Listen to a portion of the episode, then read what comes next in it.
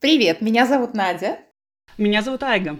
Мы обе живем в Риге и обе занимаемся языком. Мы лингвисты. Э, В нашем подкасте «Язык Я- до Риги». А я хотела, а ты так, а может быть лингвистки?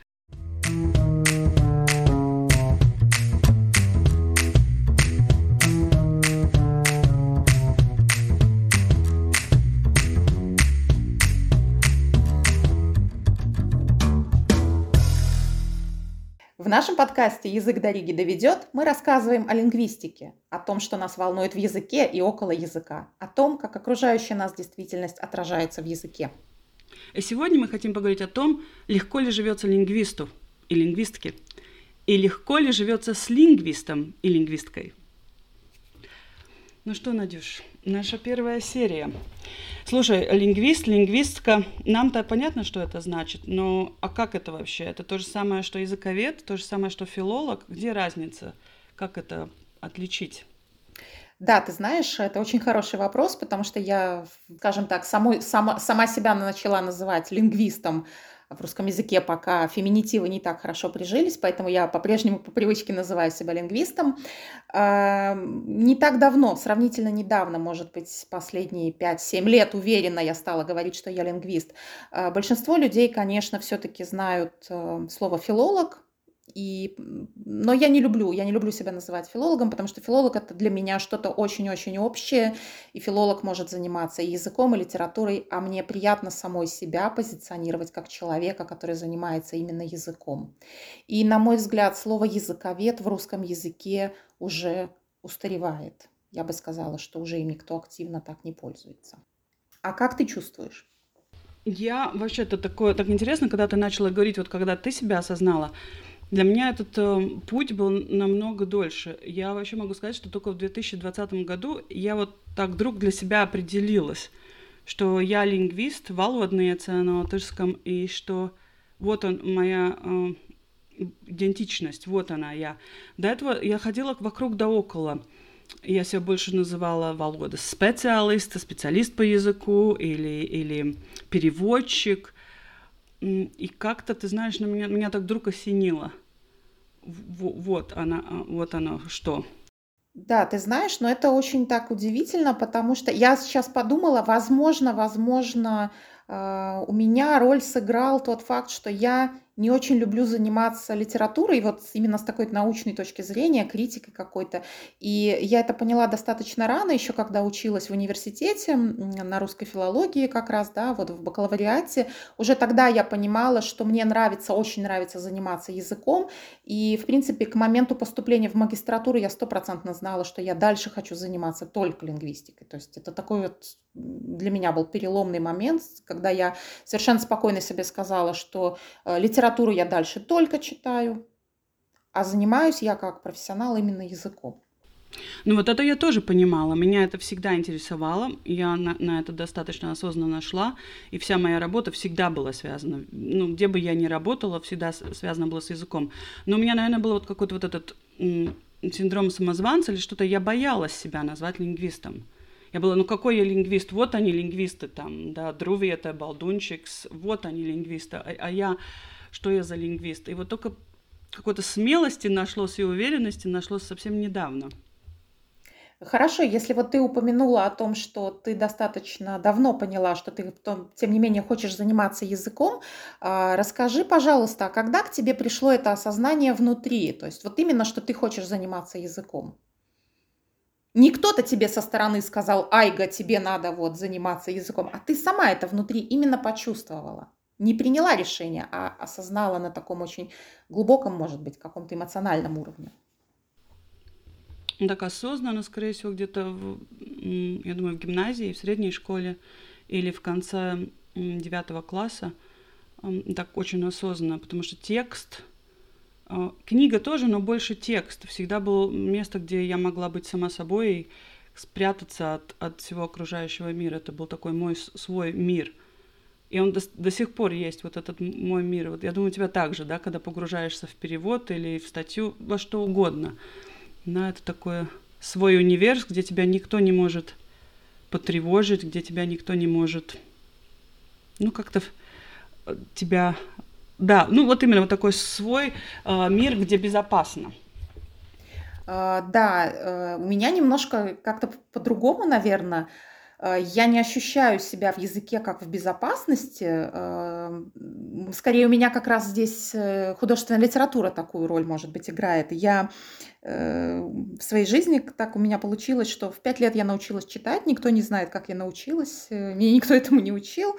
И потом у меня были такие моменты, которые как бы вроде бы мне все время сигнализировали о том, что мне нужно заниматься языком. То есть, например, я быстрее всех в классе всегда читала, но вот для меня таким переломным моментом стало, это был 11 класс, когда, да, мне всегда давались языки, но вдруг у меня пошла алгебра, то есть у меня были девятки, десятки по алгебре, и вдруг у меня пошла биология, и вот в этот момент, когда у меня появился выбор, то есть я вдруг осознала, что я могу не только языком заниматься, но и там, допустим, математикой, биологией в теории, да, потому что я учась в школе, точно знала, что я пойду в университет. Это у меня вот внутри было такое осознание, что я хочу учиться дальше. И изначально я думала, что филфак это будет, ну вот я просто пойду учиться на филфак. Но когда я поняла, что нет, я могу выбирать еще что-то, вот тогда я осознанно выбрала именно язык. То есть, когда я при поступлении в Латвийский университет задумалась, а что же я поставлю в приоритет, я поняла, что в приоритет я поставлю язык. То есть поступать я могу на несколько факультетов, но приоритетом будет язык. И у тебя так красиво получилось, да, все, все в одном университете, и бакалавр, да. магистр и, и доктор, докторская степень тоже, все в одном университете, без перерыва, не было же перерыва. Нет, был никакого. перерыв между магистратурой и докторантурой. И я, кстати, из тех людей, которые считают, что этот перерыв обязательно нужен. Мое мнение, что для э, до докторантуры надо дозреть. Я согласна. Но видишь, у меня немножко по-другому получилось. Меня вот так вот ты говорила, вот не кто-то сказал, да, вот сама придумала. А у меня вот так получилось, что как-то, ну, как-то неосознанно, и кто-то своим, не, напрям, не напрямую, оно так немного по, вот куда-то вот подбадривал в сторону. Потому что с латышским языком вообще было интересно. У меня мы в семье э, говорили сначала на русском, когда я была маленькая, потому что мама тогда еще не говорила на латышском, она у меня литовка, и она тоже вместе со мной, в принципе, училась латышскому языку. И они с папой договорились, что вот сначала на русском, потом на латышском, а в школу я уже пойду латышскую. И вот историю многие знают, но, может, наши ну, слушатели не знают, но вот в начале первого класса мой папа умер, и получилось, что я в латышской школе, и мама мне не может помочь. Она на латышском говорит, ну, хуже меня в тот момент, да. Но я же тоже умела читать и все. И, и, ну, у меня была проблема писать на латышском языке достаточно долго. И я думаю, из-за того, что я читала книги, она вот эта проблема, она со временем э, пропала, и я научилась тоже и хорошо и говорить, и писать. И, и потом получилось так, что вот закончила основную школу, хоть я не жила в Риге, думала, решила, ду, пойду в гимназию в Ригу. И вот так я реально приехала и шла по улице Барона, и, и, и смотрела, в какую школу можно пойти. я обошла несколько школ, пока вот э, очутилась в гимназии, которую я и закончила. Во время гимназии мне моя родственница давала маленькие такие подраб... подзаработки в газете. Я писала репортажи, э, такая районная газета. И тоже я не сама вызвалась, она мне просто предложила.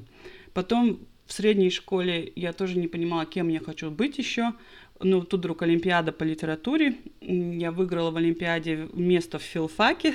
И опять, видишь, такое получилось, что вот тебя все время так ведет куда-то, да. И, и вот, э, ну, в то же время это было органично, потому что мне тоже вот это нравилось. Может, просто люди видели это или замечали это, и все как-то вот так сложилось хорошо. Ну, чтобы еще рассказать нашим слушателям, кто мы, может, Надюш, расскажи про, про свою докторскую. Кто, вы, кто ты, чем ты занимаешься, о чем ты писала свою докторскую? А, с докторской у меня здесь э, такие двойственные отношения, потому что то, чем я занималась в докторской, я больше этим заниматься не, не то чтобы не хочу, но я устала, я очень сильно устала от этого материала, я устала от э, этой теории. Э, да, но я, я занималась анализом политического дискурса, то есть э, в своей э, докторской, или как в Латвии говорят, промоционной работе э, я исследовала речи политиков и смотрела на то, как в этих речах а, отражаются те вещи, которые на самом деле заложены в подсознание да, нации. Я анализировала тексты на латышском и на чешском языке, и больше я смотрела на эти тексты как именно на отражение языка, да, то есть э, как именно язык э, проявляется в этих текстах, как подсознательные какие-то вещи, да, как можно говорить о менталитете человека, как он отражается в языке. Поэтому иногда у меня спрашивают какие-то вещи по политике, я говорю, что я политикой не интересуюсь. То есть меня именно интересовал язык, да, и на самом деле Э, так можно анализировать любые э, речи, выступления, тексты какие-то. Ну, просто я брала политиков, потому что, во-первых, э, эти тексты очень легко доступны, да, то есть просто вот берешь и, не знаю, там протоколы, допустим, я анализировала протоколы заседаний Сейма и чешского парламента, и все стенографировано, поэтому очень в этом, в этом плане очень легкий доступ к текстам, к материалу. Вот. Но я от этого достаточно сильно устала, потому что я даже в какой-то момент, э, во-первых, слишком много уже этого всего прочитала. Потом у меня в университете есть курс, который я преподаю, который тоже связан с дискурсом. И поэтому сейчас э, мне больше нравится заниматься какими-то другими вещами, которые, на мой взгляд, более классические, возможно. А, то есть, э, возможно, мы об этом когда-то будем говорить еще подробнее, но, например, я сейчас эм, пишу грамматику чешского языка на латышском, да, или, допустим, э, мне нравится заниматься какими-то вещами, сравнивать, э, например, у меня э, сейчас тоже буду писать статью о колоративах, это цветообозначение, и хочу посмотреть в сравнительном аспекте, как основные цвета называются в русском языке, как они называются в чешском и как они называются в латышском, потому что там тоже, тоже... надо будет поговорить об этом. Да, много много чего можно поговорить, да, да, да. да. Поэтому вот сейчас я как-то как-то ушла от дискурса и больше мне нравится такими более классическими языковыми вещами заниматься. Ну, и ты и преподаешь э, в Латвийском университете? Да, да, да. Я преподаю в Латвийском университете и очень давно уже, в этом году 15 лет в сентябре исполнилось. И сначала я пришла э, преподавать э, только чешский язык, и достаточно какое-то определенное, по-моему, лет пять я преподавала действительно только чешский язык, а потом как-то мне стали предлагать... Э, в то время было очень много курсов, очень много студентов, было такое благодатное время, а, и предлагали другие какие-то курсы, связанные со славистикой. И потом мой такой первый-первый успех, которым я вот искренне горжусь до сих пор, это то, что я сама разработала курс по теории и практике перевода на нашем отделении, я работаю на отделении русистики и славистики, раньше такого курса не было. И здесь, кстати, я хочу тебе сказать, что в этом очень мне ты помогла, потому что э, вот этот опыт, который я получила, когда работала в Скриванке, Переводческое да, бюро, переводческое да. агентство. Угу. Я считаю, что это, наверное, мне кажется, что это на ту пору, когда открывался, это был 2000, наверное, второй год, да, или 2003, третий, третий угу. год, да. Мне кажется, это было э, первое такое или, или это твоя заслуга, что ты так быстро из него сделала огромное какое-то такое действительно э, реномированное агентство переводческое, да, и я считаю, до сих пор всем рекомендую, поэтому э, тот, тот, тот, тот опыт, который я получила в Скриванке, он просто неоценим был для меня, потому что до Скриванка я о переводах не знала ничего. И тот факт, что доверяли мне, во-первых, я, мой первый опыт, опять-таки, переводов на русский язык сначала, да, был там, и э, теорию я осваивала по ходу именно вот сразу, как переводила, так и осваивала теорию. И очень много из этого потом, конечно, мне пригодилось именно в разработке этого курса и в его преподавании. Да, я, я считаю, что это вообще очень важный и нужный курс, потому что мне тоже э, очень не хватает именно теории по переводу. Я учась в филфаке, опять же, ну, на, на кафедре балтистики, опять же, у нас не было теории перевода, но сейчас и работая со студентами в Ванспилсе, в университете Ванспилском, где я работаю, работаю со студентами, которые учатся именно пере, как в программе переводов, и мне не хватает этого. И опять же, я это все все, что у меня есть от теории, это практики, да, во время работы в скривянке и в своей практике переводческой. И поэтому это очень тоже, тоже важно, что у ваших студентов, студентов есть такая возможность немножко на это посмотреть, потому что часто, и мы сегодня, кстати, хотим поговорить про стереотипы. Да. да часто кажется, что филолог, лингвист, он обязательно сразу и готовый переводчик, да, что не всегда так есть, да. Мы сегодня... Кстати, да, у нас такой план, слушатели, у нас сегодня план про поговорить про разные стереотипы, но до, до, еще до этого, о чем вообще будет этот подкаст? Ладно, сегодня понятно, мы будем говорить про стереотипы. Ну, О чем же еще можно говорить в подкасте про, язык, про языки, про лингвистику? Ты знаешь, мне кажется, что сейчас лингвистика переживает какое-то второе рождение, потому что э, когда я, когда ты вообще вот э, предложила эту идею записывать подкаст на русском языке и попросила меня подумать о том, что могло бы быть вообще, э, у меня просто темы, не знаю, каждый день я записывала по, где-то по три новых темы, да, то есть, во-первых, вот сегодняшняя тема, она для меня очень такая живая, потому что так как я сама лингвист, и ты лингвист, да, и у нас есть какие-то родственники, с которыми мы уживаемся. А здесь, конечно, такая, э, вот этот момент, легко ли с нами жить вообще, да, многие думают, наверное, что очень тяжело. Потом, да, вот об этой разнице обсудить, может быть, подробнее вот эту разницу между лингвистами, филологами, а, литературоведами, соответственно. Потом, мне кажется, очень-очень продуктивная тема феминитивы, а, потому что в русском языке это болезненная прямо тема сейчас. Эм, дальше у меня достаточно такой, эм, ну, не богатый опыт, но определенный опыт есть, когда меня просят э, покомментировать какие-то вопросы, прокомментировать какие-то вопросы для э, средств массовой информации, например, как правильно говорить, что-нибудь такое, да, и мне хотелось бы поднять вот этот вопрос, а правильно ли, существует ли в языке вообще вот это прям понятие правильности.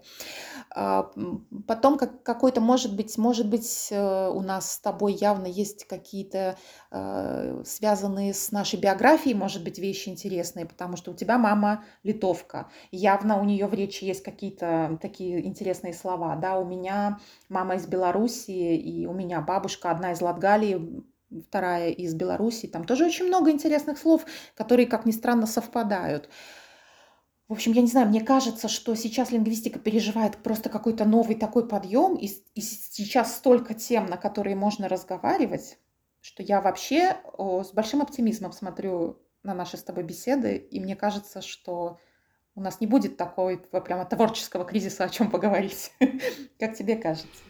Да, мне кажется, тем нам будет достаточно, и будут приходить все новые темы. И я очень надеюсь, что и наши слушатели будут нам присылать вопросы, присылать э, новые темы.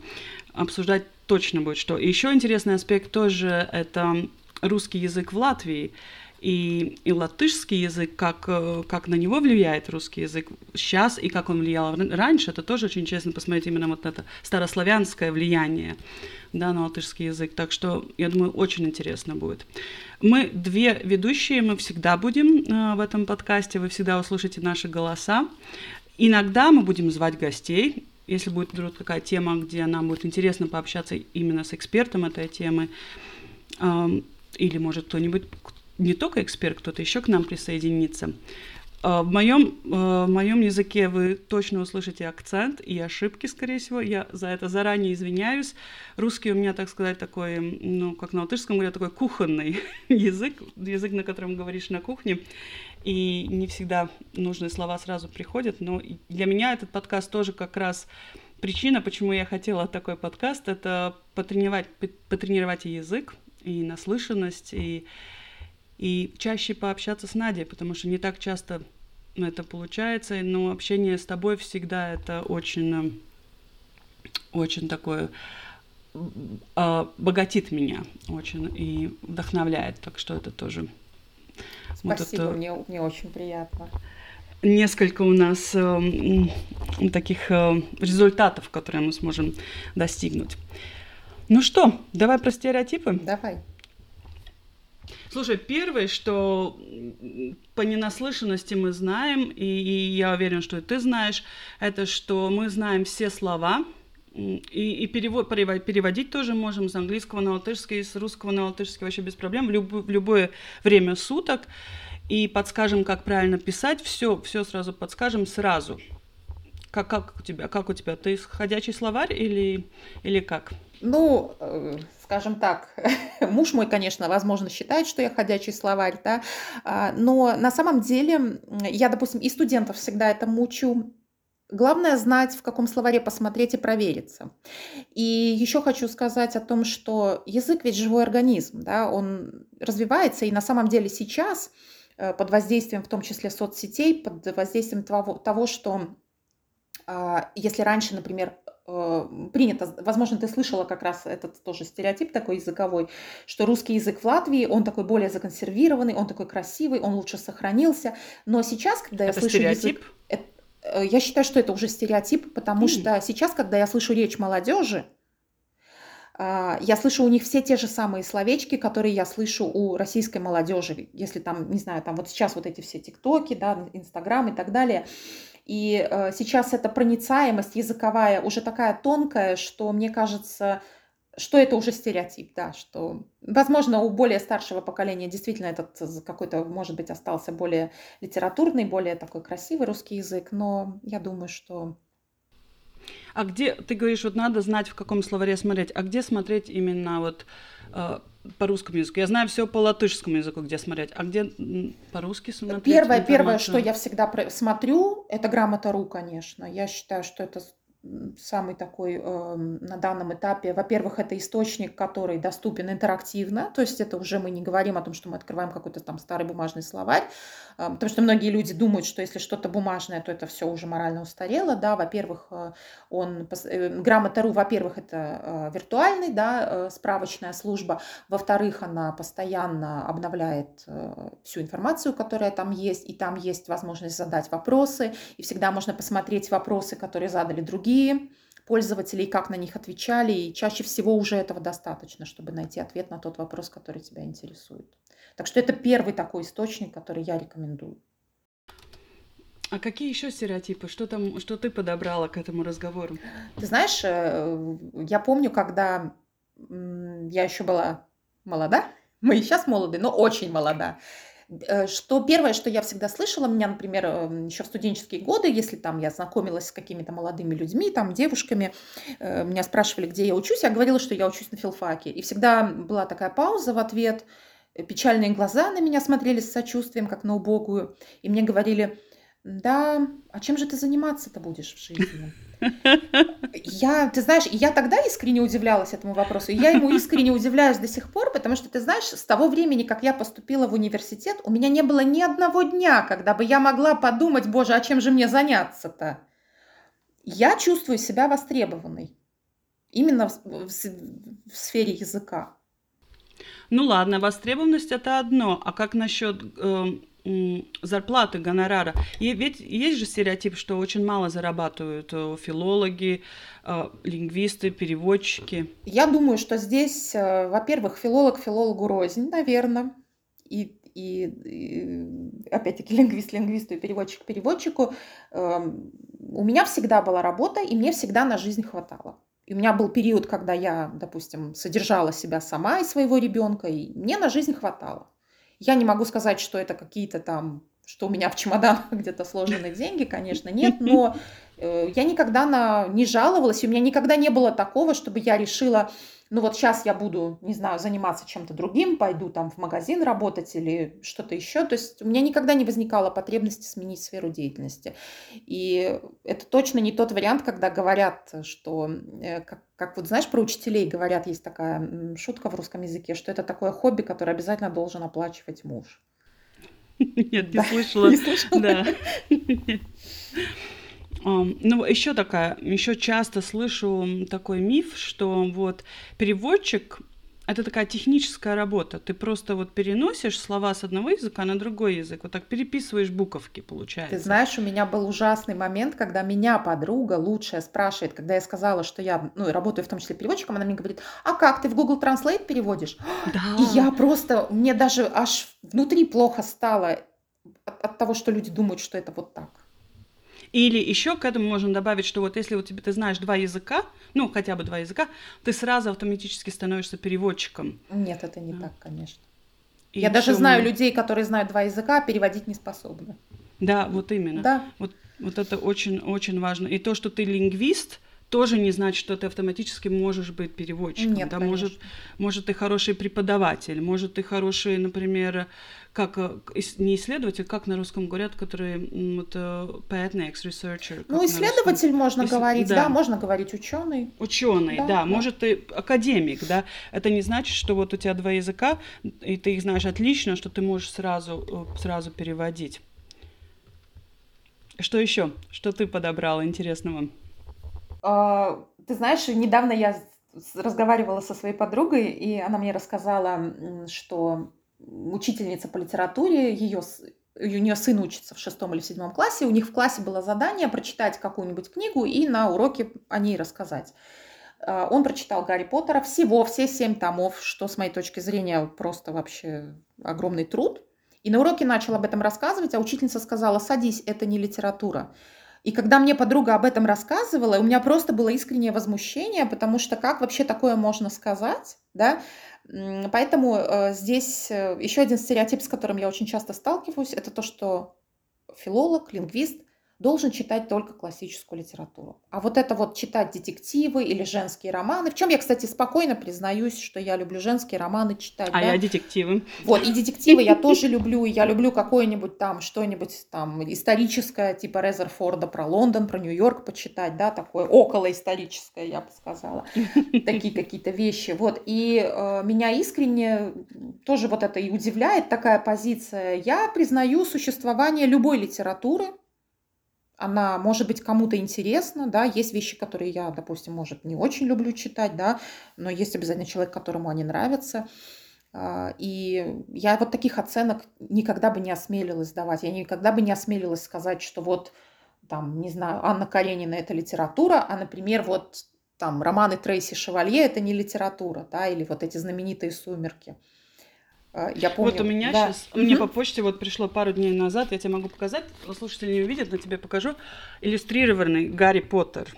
И угу. там и текст, и разные картинки, которые выдвигаются, там можно замок выдвинуть, и все на свете. И у меня такая просто щенячья детская радость от этого, что я читала Гарри Поттера раза пять, и что я опять его буду читать, и для меня это такая, такая осенняя традиция.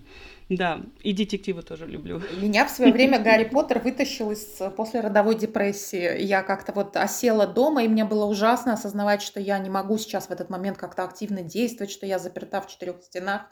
И эм, и вдруг вот я как-то думаю, все же читают, к тому времени уже, по-моему, четыре тома вышло, мне кажется. И я думаю, о, все же вот читают, мне надо попробовать. И я взяла, и вот как-то в это втянулась. И как-то прямо для меня это терапевтичная книга, я тоже ее очень люблю. И меня очень радует, что я читала вслух старшей дочери, а теперь у меня уже и младшая подросла до того момента, когда я могу начинать читать ей вслух Гарри О, Поттера. Так что у меня тоже такие своего рода есть традиции с ним связанные. Еще, ну, это кое-что, что не только миф, но наполовину и правда, э, как мне кажется.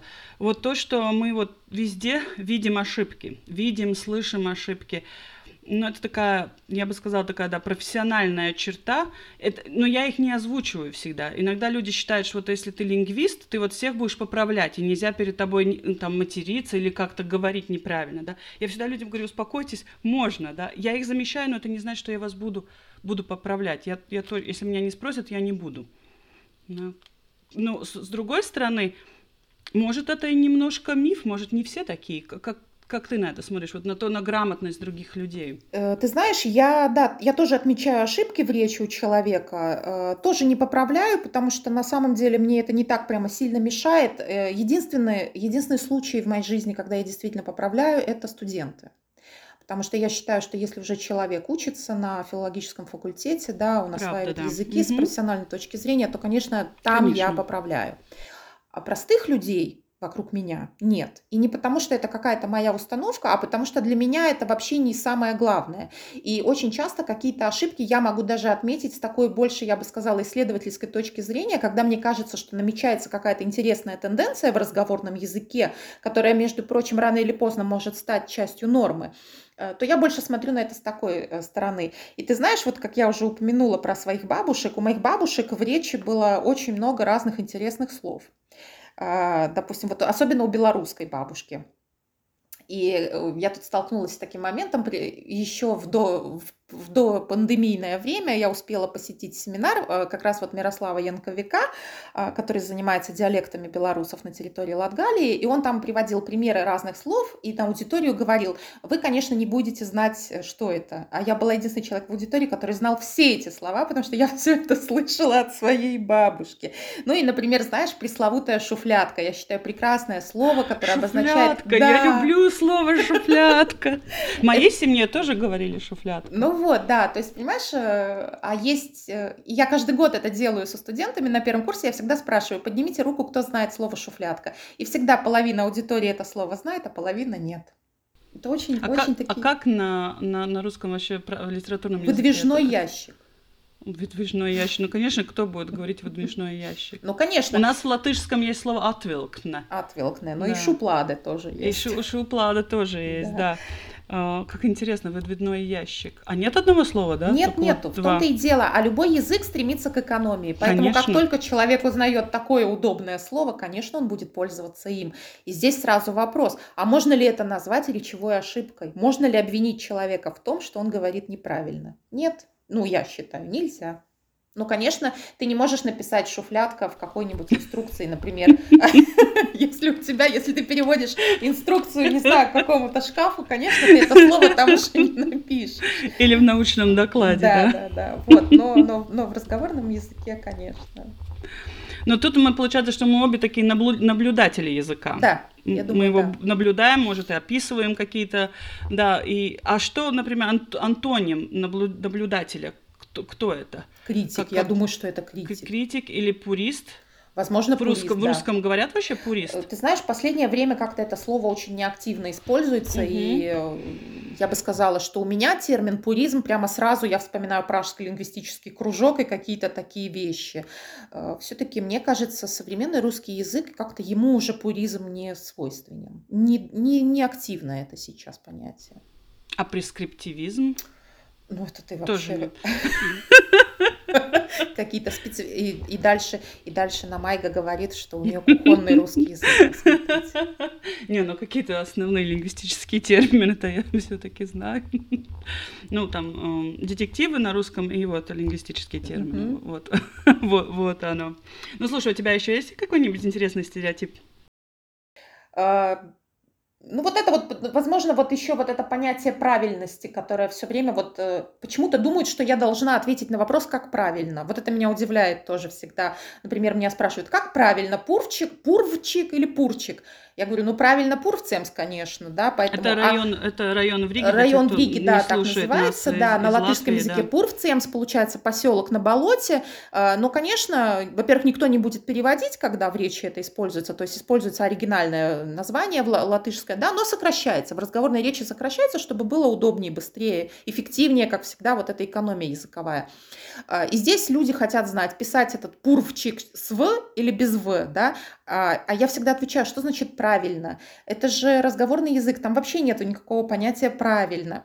Э, говорю, говорите как нравится. Конечно, с точки зрения экономии языка в этом не нужна. Так же, как по-русски, вы же никогда не говорите здравствуйте, вы говорите здравствуйте, а то и здрасте, да? Тут Это здрасте, да. да. И ты знаешь, люди обижаются, говорят, вот я думал, ты мне скажешь. Да, это А точно. я не могу. Да. А я не могу. А причем думал, ты мне скажешь, еще я должна угадать, какой вариант он сам считает правильным. Потому что только тогда, если ты угадываешь тот вариант, который человек считает правильным, тогда ты в его глазах настоящий лингвист. А если ты, не дай бог, скажешь другой вариант, то нет, ты опять не специалист.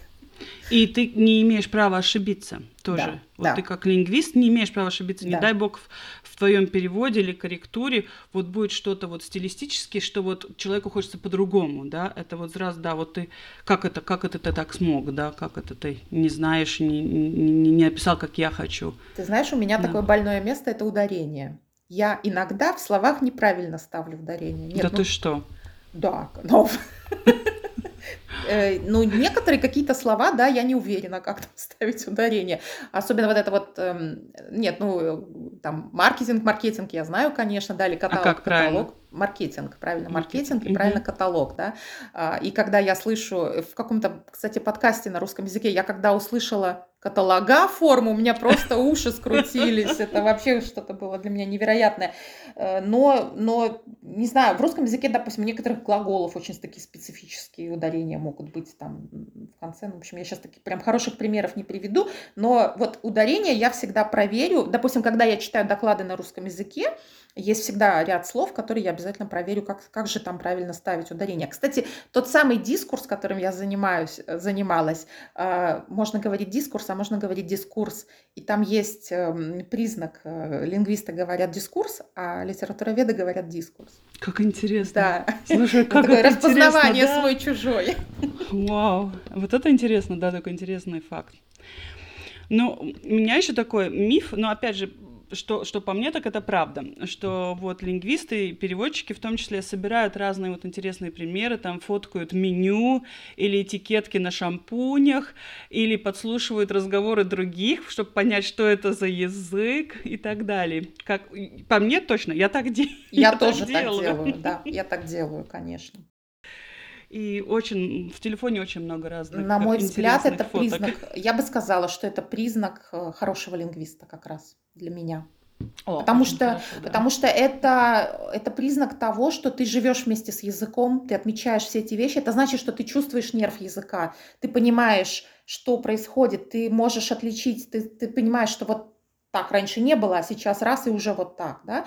Так что это как раз, на мой взгляд, э, я бы не сказала, что это стереотип, я бы сказала, что так должен поступать каждый настоящий лингвист обязательно. У него должна быть картотека своя. Замечательно, очень хорошо. А слушай, а как, на, как с нами вообще живется? Вот мы сказали, что поговорим об этом. Да. Ну вот расскажи как... мне, как с тобой живется, как тебе кажется, как с тобой живется? Вообще было в твоей, был ли в твоей жизни такой опыт, когда тебе люди сказали, что они с тобой боятся общаться или боятся тебе писать что-то? Потому что... Да, ну такое случается, вот именно люди, незнакомые люди, вот при первом контакте, они часто такое пишут, и мне приходится их успокаивать.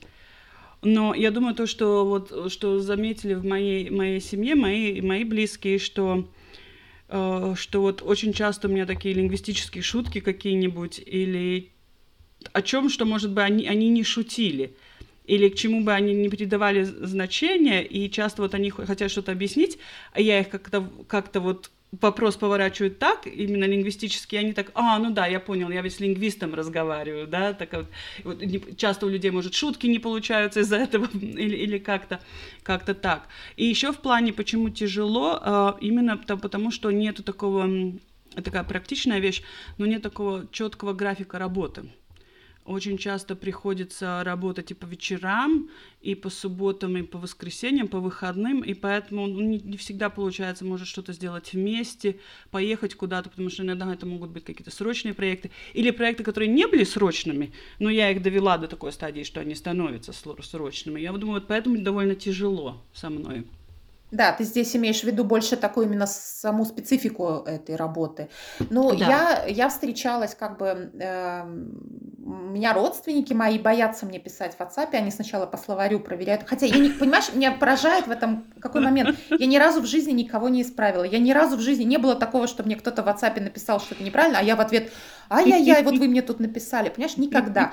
Но какой-то, видимо, тоже у людей сидит такой внутренний перфекционист, и они тоже вот волнуются, что вот они что-то написали пишут. А, в общем, папа мой на всякий случай вообще мне пишет уже без знаков препинания, чтобы, не дай бог, не задуматься, где там запятые какие-нибудь расставлять. Это еще хуже, без знаков препинания это еще хуже. Да. Ну, ну, в общем, да, несмотря на то, что я очень много говорю, что меня вообще это не, не волнует. А из таких вот э, шуток э, муж мой говорит, допустим, что если мне проложить э, где-нибудь кубики с буквами, что меня можно завести куда угодно, что я пойду читать буквы и, и с концами пропаду, вот, в общем, вот так вот. Но он это и видит по мне. Например, мы куда-то едем, не знаю, там, или я стою в автобусе, в общем, я что-то начинаю читать, он мне что-то говорит, а я уже, значит, читаю тексты. Он говорит, о, боже, ну опять. Ну, вот такие вещи у меня. Или сериалы смотреть с переводом со мной тяжело, потому что я вечно подмечаю, вот там неправильно перевели. Почему да. они здесь так перевели? Тут должно да. быть так. Да. У нас, например, вот э, в домоуправлении в нашем и по-латышски пишут с ошибками какие-то, когда объявления вешают в подъезде или кидают что-то в почтовый ящик, и в латышском ошибке, и в русском ошибке. И я просто вот э, да, и мне все время тоже возьми красную ручку, исправь, если тебе так все плохо. Ну, в общем, э, кстати, э, когда я жила э, в, другой квартире и исправляла объявление, реально вот по молодости мне было Серьезно? нечего делать, домоуправление это заметило и начало писать грамотнее. Поэтому я считаю, что я такое полезное дело сделала. Да, это очень хорошо. Не, иногда я считаю, что важно, вот когда вот у человека вот вер, вер, вернуться к грамотности, вот когда я, я вижу, что человек вот эта системная такая ошибка, он это часто из, из, из, ну, неправильно говорит, вот именно такие грамматические вещи неправильно, не, не, не, не по словам, не выбор слов, я вот стараюсь не то, что исправить, а я стараюсь, если это знакомый человек, я стараюсь как-то такие вопросы задать ему или сама это слово использовать, чтобы его заинтересовать вот в этом, вот в этом варианте. Ты еще знаешь, как делаешь? Ну, у меня же, я, я же тоже с тобой общаюсь. Ты пишешь, иногда повторяешь это слово и пишешь его так, как оно правильно, или фразу какую-то. И если человек наблюдательный, ну, что в моем случае однозначно играет, конечно, то это сразу, да, я замечаю. Но я, кстати, никогда не, обижаюсь на исправление. Я все принимаю с благодарностью всегда. А, меня, меня иногда удивляет, когда у меня бывает э, там по работе, мне кто-то что-то исправит, и мне и передо мной извиняться. Извини, вот я тебе тут вот, вот поправила, но если это не мой родной язык, я вот с большой благодарностью это принимаю, и я вижу, анализирую и учусь на своих ошибках. Для меня это очень полезно. Да даже если это родной язык, например, у меня проблемы с, со словом луковица в латышском языке. И мне друзья иногда на мной, на мной подшучивают, что я его ну, неправильно произношу. И я сама это не слышу. Там я не, неправильно, интонация у меня неправильная. А как луковица по-латышски? Я не знаю. Ну вот я не знаю, я сейчас скажу правильно или нет. Сиполс. Вот мне, друзья, пожалуйста, поправьте меня, как я сейчас сказала. Потому что я не слышу. И я не знаю, это у меня вот интерференция русского языка из моего, де, моего детства или что-то. И я понимаю, мы же тоже, вот, вот опять возвращаясь к стереотипам, да, мы можем ошибиться. И все люди могут ошибиться, в том числе лингвисты, и это совершенно нормально.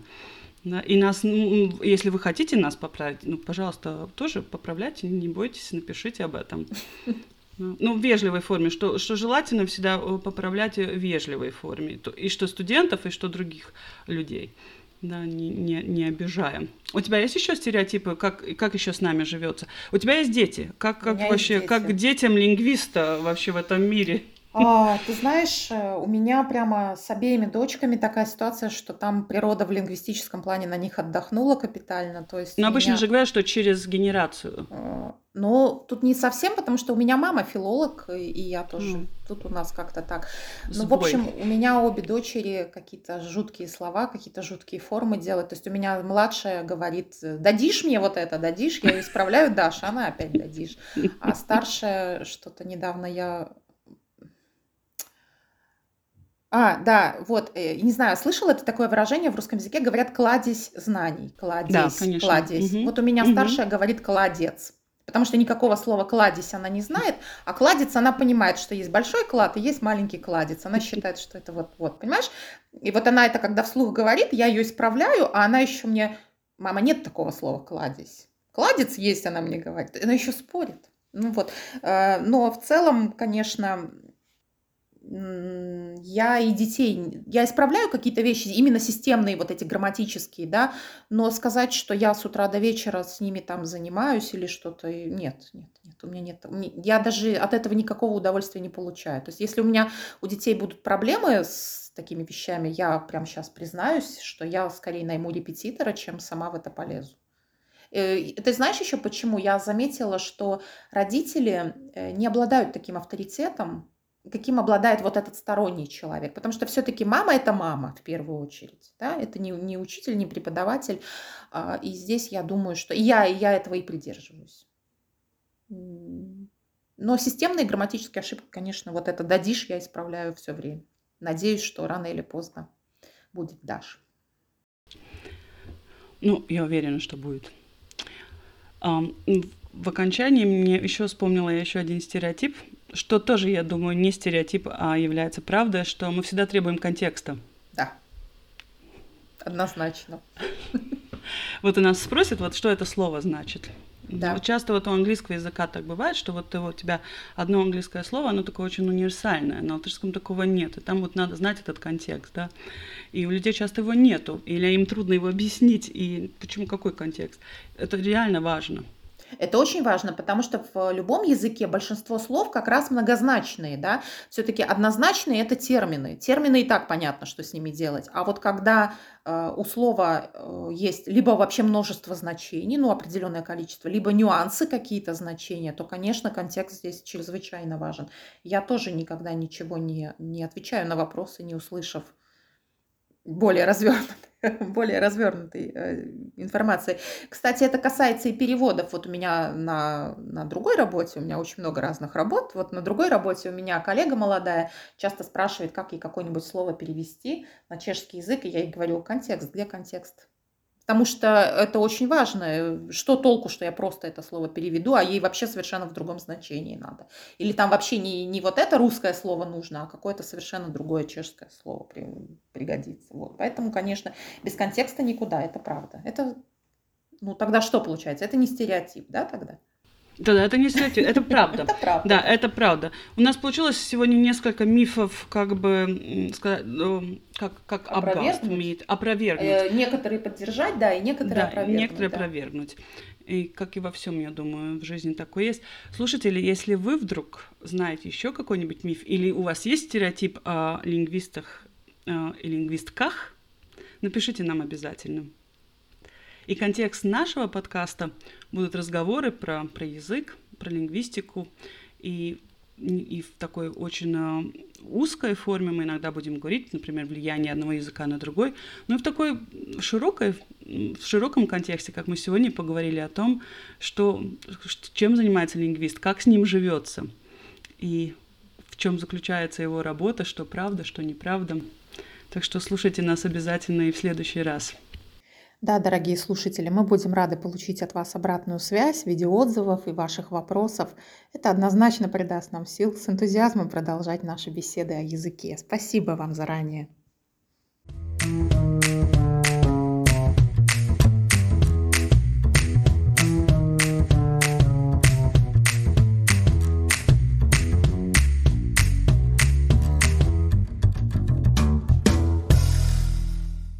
С вами были Надя и Айга. Мы говорили о том, что нас волнует, что нам кажется актуальным, что нас окружает и влияет на нашу языковую реальность.